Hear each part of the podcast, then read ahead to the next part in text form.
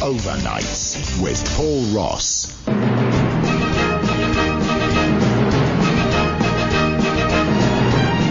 So ding ding, all change at Wolves, and apparently Wolverhampton Wanderers are closing in on the appointment of the former Benfica manager to succeed Nuno Espirito Santo as their manager. No agreement has been reached yet with the Portuguese man, who's 45 years old, but he has flown to England for talks with Wolves chairman Jeff Shi and technical director Scott Sellers. to find out more and to get a sense of how Portugal might do in the forthcoming Euros. Delighted to welcome back to Talk Sport and Talk Radio Danny Pinto from the Seleção podcast, the host, in fact, of the Seleção podcast. Good morning, Danny. How are you doing, matey? Paul, how are you, sir? Thanks for uh, having me on. Very well indeed. Now, can you give us a bit of a background to this? I think it's Bruno. Is it Lager? It's pronounced. Uh, it's a Lage. Lage. Give us some background, please, to him, because he's achieved quite a lot, I think, with uh, with Benfica. Didn't he win? He won the title with, I think, back in 2019.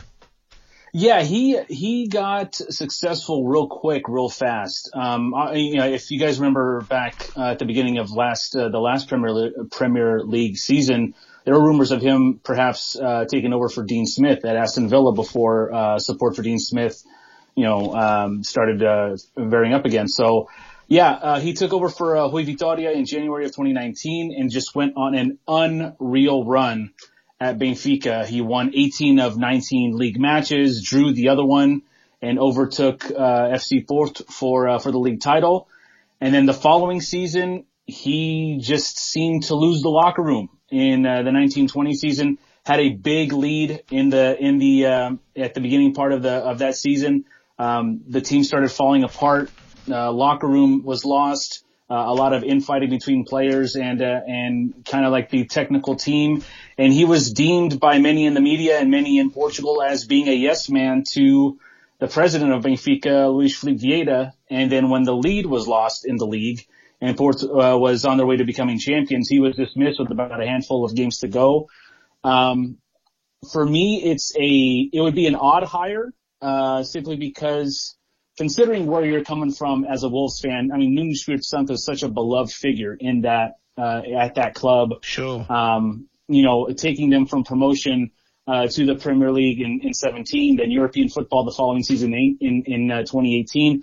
Not the season that they wanted uh, this past season. Obviously, when you lose a player of Diogo Jota's, um, you know, caliber and then having Raul Jimenez being out uh, for a, a, a majority of the season as well, you know, they only mustered up 12 wins out of 38 matches. So I think he comes in, not that Nuno Espirito Santo is somebody who um, has big boots to fill, but in terms of a Premier League presence for Wolves in their recent history, Lage is potentially uh, walking into something that um, he may not ultimately be ready for, and I find it to be an odd hire, to be quite honest. If he were to take over, would it be a smooth transition as far as the way the team runs out goes, or would there be? Would he want to mix things up a bit? Do we think? What's his style of play? What style of play does he favour?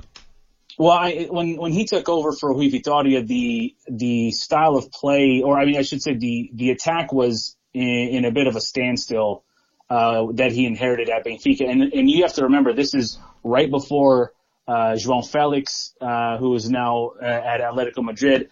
Uh, Bruno Lage is the one that called up João Felix to the team, and that's when he started blossoming for Benfica. You had him, you had Harris Seferovic, who had a career season under uh, Bruno Lage. You had uh, who had uh, his last season with Bruno Lage there. The attack, once he came on, uh, he ran the majority of a 4-4-1-1. Um, the attack skyrocketed and was the top of uh, of uh, of the league uh, for that winning season. It sputtered a little bit in the in the second season. That's going to happen when Felix leaves and and Jonas is no longer there. But um, he will get the attack going. Hopefully, as uh, as the aforementioned Raul, Raul Jimenez, he gets back uh, healthy and ready to go for uh, for Wolves. And with Pedro also, uh, you know, going down at the end of uh, this past season, hopefully he recovers soon uh, and is uh, and is a, a focal point of the attack for uh, for not only Wolves uh, but for Portugal, uh, whenever he uh, does get back in, because we're definitely going to miss him uh, this summer in the Euros. And Sam Stevens and I, top producer, were discussing the kind of almost symbiotic relationship between Jorge Mendes and Wolves. What do you make of that? Uh, seems an odd kind of arrangement, an odd setup there. It seems like they can only really hire his clients. Uh, you know what? It pays to be the uh, the number one agent in all of football, doesn't it, fellas? Yeah. I mean, when he can call the shots and and pretty much uh, dictate where players go. And uh, you know, the, the project itself, it, from uh, from someone who who has a Portuguese background, it's been fascinating to see ever since 2017 when that Wolves project began in earnest. Uh, to see them promote, to see them have so many players um, at uh, at Wolves that are that are Portuguese or even played in the Portuguese league, like uh, like uh, Raul Jimenez. So um, you know, Jorge Mendes is not a, a it's not a someone who who makes decisions lightly, and uh, when he wants something to happen, usually it does. And we've also got great news. I wonder if it's made much uh, headlines over in Portugal. Man City's Ruben Dias, Portuguese of course, has been named the Football Writers Association Men's Football Player Footballer of the Year, of course, and probably quite right too. He's signed to City, I think, from Benfica for what, 65 million pounds or thereabouts. Yeah, he uh, he was he was just phenomenal uh, for Man City this year. Um, he started off as one of the focal points of Jorge Jesus' uh, reasons why he came to uh, back to Benfica. But when they fell out of Champions League play, the writing was on the wall that Ruben Dias was going to have to be sold after the money that they spent at Benfica this summer. But just what a season for for Ruben Dias, winning the the FWA's Player of the Year, the only only the third player I believe to win in his first season, yeah. uh, joining uh, Klinsmann and Zola and the first defender since Steve Nicol to win it. That was in '89, so it's been a while. Beating, Harry Kane, beating Kevin De Bruyne. Do you think he's got the maturity? Certainly got the talent, but the maturity to kind of galvanise Portugal's defence in the Euros. I absolutely do. I, me personally, I think he, the day that Cristiano Ronaldo retires from international play, I, I would put the armband right on his arm uh, right away. I think he has the temperament, the just he's very stoic in the way that he plays, in my opinion. Um, I, I actually had some reservations when he left Benfica to Manchester City because City has this this amazing uh, ability to buy uh, buy players in the same position that they bought a player in the previous year or two years before at just astronomical numbers. Uh, you had Laporte, you had Stones, you had Ake, and I was I was actually a little apprehensive of his of his signing there, not because I didn't think he would um, be a success there, but I think there'd be a bit of a logjam uh, once he got there. But from day one, he established himself as Pep's number one option at, at center back. He won the Player of the Month in, in in November, about a month after being there.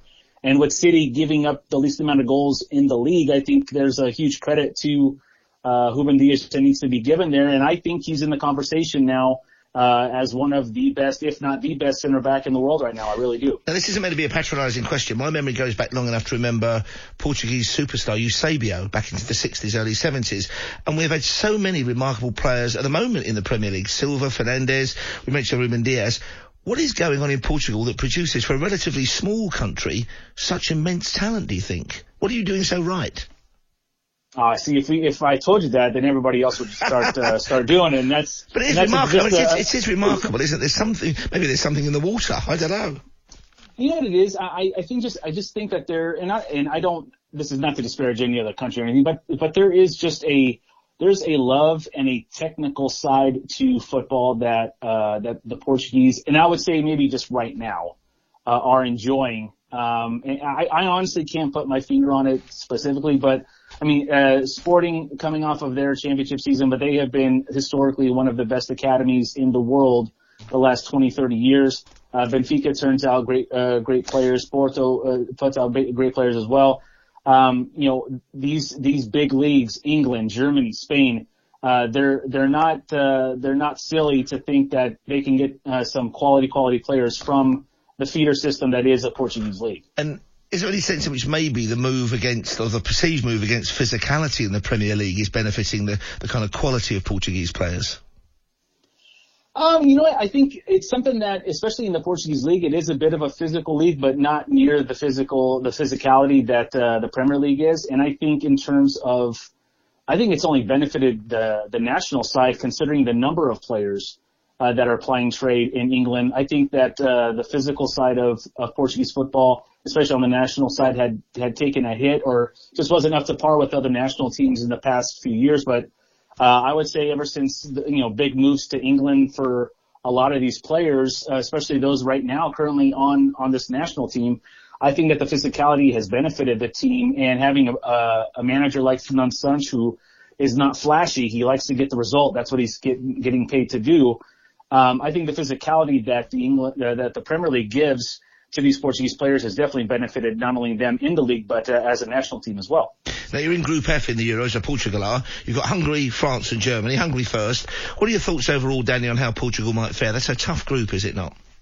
Oh, I think three for three, no big deal. I think you know Hungary, Germany, France. That's what's what's the what's the harm there? I mean, you have the two you have the two most recent world champions, plus you have Hungary who gets to play. I mean, they they just made the the uh, made the tournament via the playoffs, and what and how are they rewarded? They're rewarded by having a home matchup, and I think maybe more than one in the uh, in the group. Uh, they had a great 3-3 draw um, in in 2016 with Portugal uh, in their group play, so they're very familiar.